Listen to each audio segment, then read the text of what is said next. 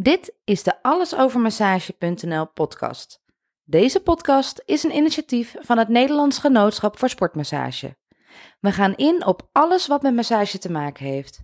Zo blijf je op de hoogte van de laatste trends en ontwikkelingen. Van wetenschappelijk onderzoek, casuïstiek, ondernemerschap en relevant nieuws voor jou als masseur. In deze aflevering. Hoe voorkom je blessures nu we steeds individueler sporten? De trend was al een tijdje zichtbaar, maar door COVID-19 is hij in een stroomversnelling geraakt. Nederlanders sporten steeds meer ongeorganiseerd. Fitness, wielrennen, hardlopen en wandelen zijn bezig met een flinke opmars. De traditionele sportverenigingen hebben het zwaar. Ook Veiligheid NL denkt na over de gevolgen van deze trend. En dan vooral over de vraag: wat betekent deze verandering voor het aantal en soort sportblessures en vervolgens voor de preventie ervan? De belangrijkste taak van Veiligheid NL is overzichtelijk maken hoe vaak en welke sportblessures in Nederland voorkomen. Wat effectief is in het voorkomen ervan. Welke sportblessurepreventieprogramma's zijn er en vervolgens onderzoeken hoe het het beste in de praktijk gebracht kan worden. Dat zegt Saskia Kloet. Zij is programmamanager bij Veiligheid NL. De ongeorganiseerde sport is een van de speerpunten van het kenniscentrum de komende jaren. Dat waren we al van plan, maar dit thema is door COVID-19 alleen maar relevanter geworden, zegt ze.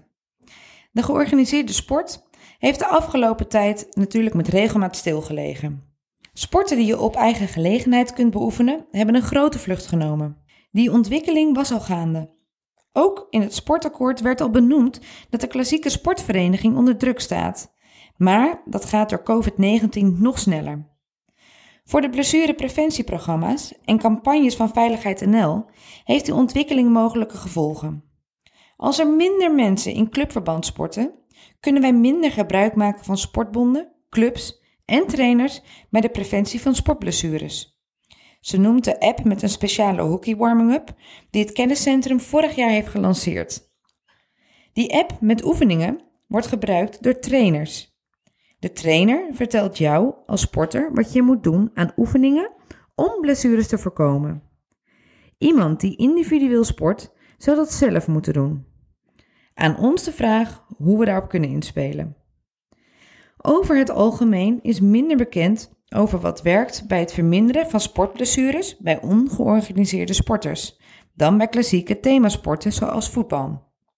Saskia geeft aan: In het voetbal kennen we bijvoorbeeld 11 plus, een veel onderzocht en effectief programma om voetbalblessures te voorkomen.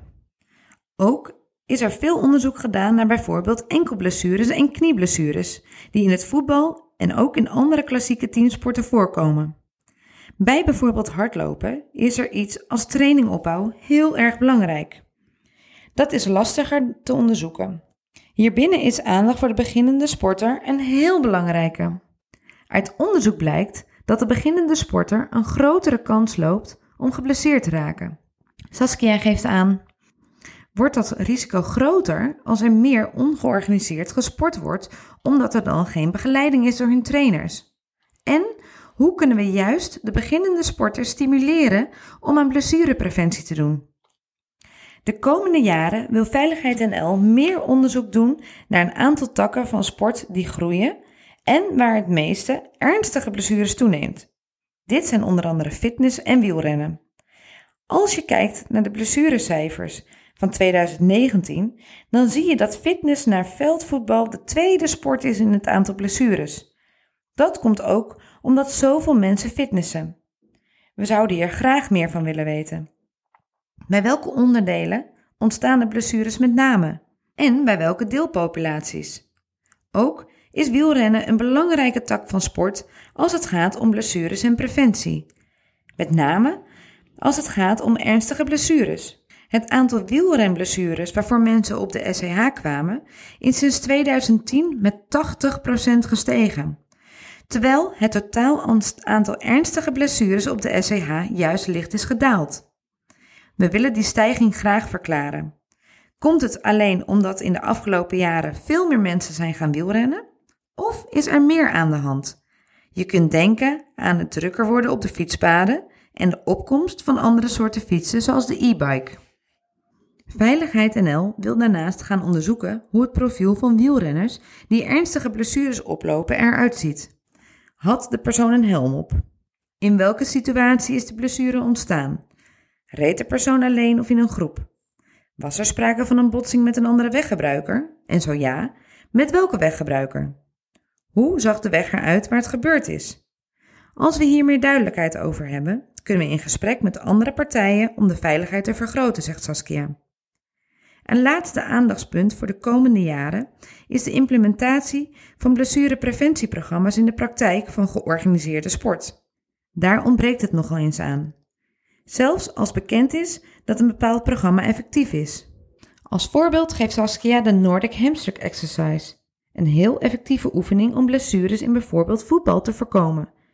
Toch blijken maar weinig trainers en sporters geneigd de oefening in te bouwen in hun trainingsprogramma. We willen graag onderzoeken hoe we hen beter kunnen motiveren voor deze en andere blessurepreventieve oefeningen of maatregelen. Er wordt, zeker bij de amateurs, nog eens gedacht dat zo'n oefening tijd wegneemt van de echte training, waardoor spelers minder kans hebben om beter te worden in hun sport. Saskia bestrijdt dat.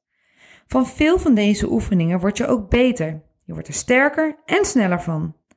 Dat zie je ook terug in het spel. We moeten denk ik beter communiceren dat je het niet alleen doet om blessures te voorkomen, maar ook om beter te worden in je sport. Bedankt voor het luisteren. Abonneer je nu snel bij Apple Podcast en Spotify om als eerste de nieuwe afleveringen te horen. Tot de volgende keer.